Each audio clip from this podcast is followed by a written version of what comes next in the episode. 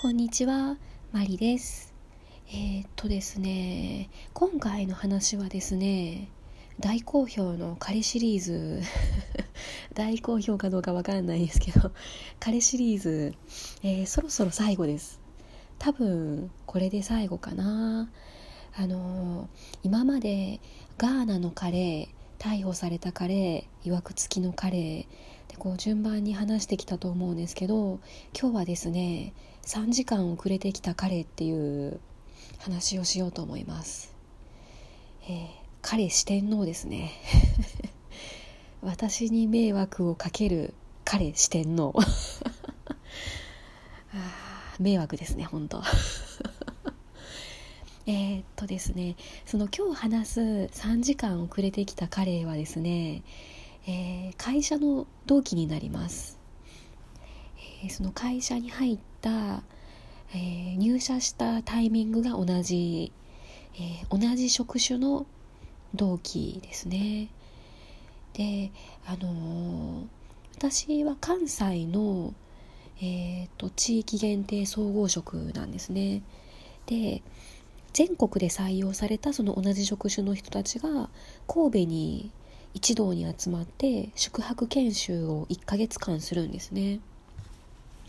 なのでその私と同じように関西で採用された人もいれば関東で採用された人もいたりあとは地方ですね。その北海道の方とか広島とか九州とかっていう人も来てました。でえっ、とどっから喋ろうかな。えっ、とちょうどその私が就職活動をしていた時って採用人数もすごく多くてその私の職種地域限定総合職だけで400人ぐらいは同期がいたんですね。でその400人ぐらいが神戸で一斉に研修をするわけなんですけど、えーと、クラス分けがですね12クラスぐらいに分かれてたんですね。うん。で私と彼はクラスは別だったんですけどその係が一緒だったんですね。あの大人数の集団生活なのでその係半分けみたいなのをちょっと決めたりしてるんですけど、えーと、私と彼はですねその何か研修の中で決め事をする時のその司会進行役というかみんなから意見を募ってまとめてでそのうちのクラスではこんな意見が出ましたっていうのをその研修の講師に伝えに行く係っていうそういう担当をしていたので、まあ、その研修の間も結構打ち合わせをしてたんですよねあのうちのクラスではこんな話が出たけどそっちはどうとか、うん、そんな感じでだいぶ距離感が縮まっていったんですね。で1ヶ月の研修が終わった後はあのみんな配属店にバラバラになるんですね。その全国に散らばっていくわけなんです。で私は前に話した藤井寺っていうところが入校のその最初の配属店だったんですけど彼は、えーと、上野支店、えーと、東京の上野支店に配属になったんですね。うん、でやっぱりねあの先輩に聞きづらいこととか新人の頃ってあるんですよね。なのであの同期に電話してあのうちの視点ではこうやってるけどそっちはどうとか いろいろね情報交換しながらやってましたね。であのー、新人研修で一気にみんな仲良くなったのでそのみんなで東京に集合とか、えー、10人ぐらいで大阪に集合とか、あのー、結構集団で最初は集まって遊んだりしてたんですけど、まあ、だんだんみんな忙しくなったりとか、あのー、集まれる人が少なくなってくるんですよね。でなんとなくこう彼と私はいつも参加するメンバーみたいになっていて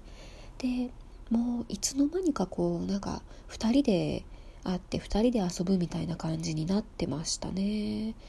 でいつからかその付き合おっかみたいな話になってその彼氏彼女の関係になってましたね。研修が終わってから3ヶ月ぐらい経った頃だと思います。あの先に言っときますけどですね彼は別にイケメンではないです。あのむちゃくちゃ失礼なこと言いましたけど。えっと顔がとかあの何でしょうこうシュッとしてて背が高くてとかあの見た目が好みだったわけでは全然なくてですね。あの彼はとにかく、えー、気が使えるか空気が読めるとか女の子に 優しいとか その性格的な面がすごく良くてですねあの何でしょうね。キュンとはしないけど一緒にいると落ち着くみたいな そんな感じですね。で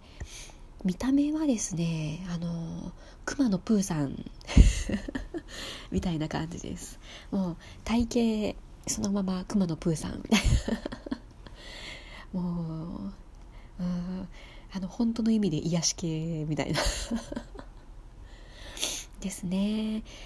あ全然キュンとはしなかったですけどまあ居心地がすごく良かったですね。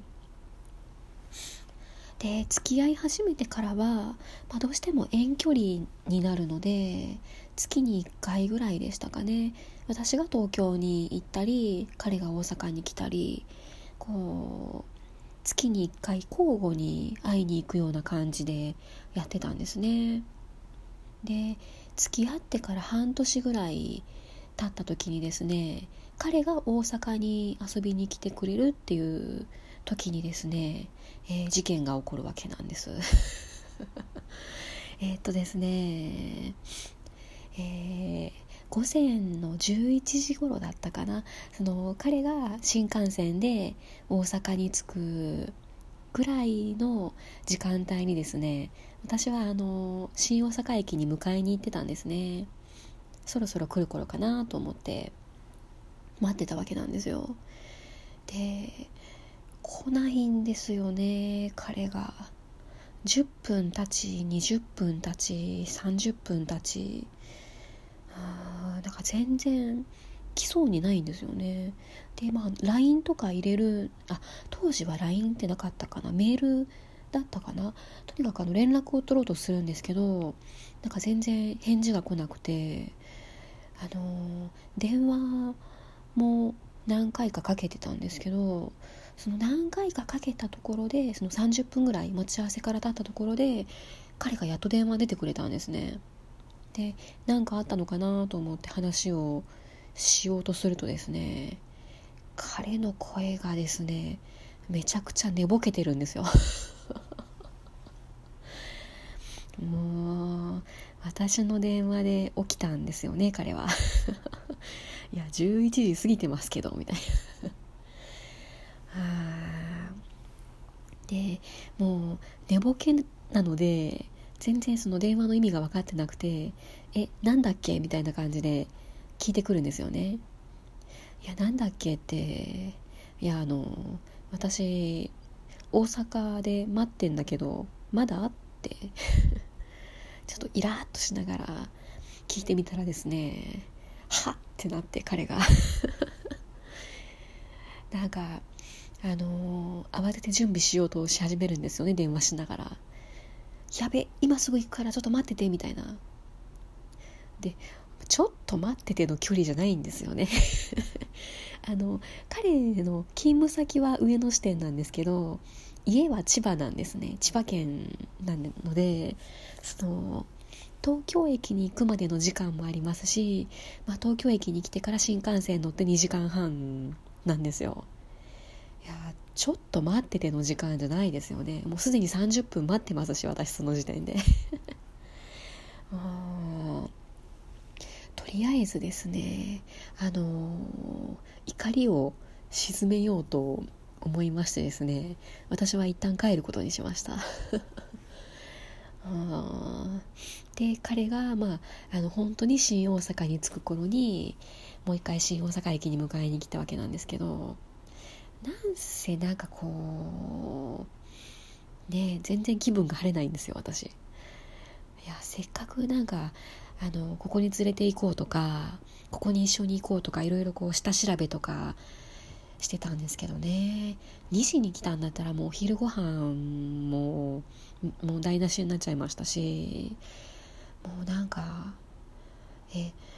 そんなそんな時間まで寝るって私に会うの楽しみじゃないのっていう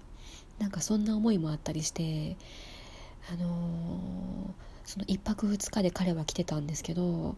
なんだかこう全然こう明るくなれなくて 笑顔になれなくて もう暗い感じで過ごしましたよね。で次の日曜日の夕方に彼がその東京に帰るっていうのでまた新大阪に見送りに来てたわけなんですけどあの彼がおもむろにあのすごい言いづらそうに言ってくるんですよ。こんな時になんなんだけどさ俺と結婚を前提にみたいな彼が言い出すんですよ。ん？って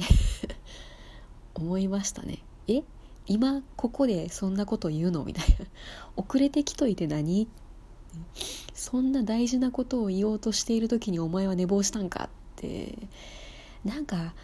あの逆に腹が立ちましたね。もうそんなそんなあの失敗したタイミングで言わないでってなんかもう逆になんかすごいイライラしてしまっていやごめん。無理。もうそういう人無理って言ってあの私新大阪駅の構内で彼を振りました、えー、結婚が遠のいた瞬間でした。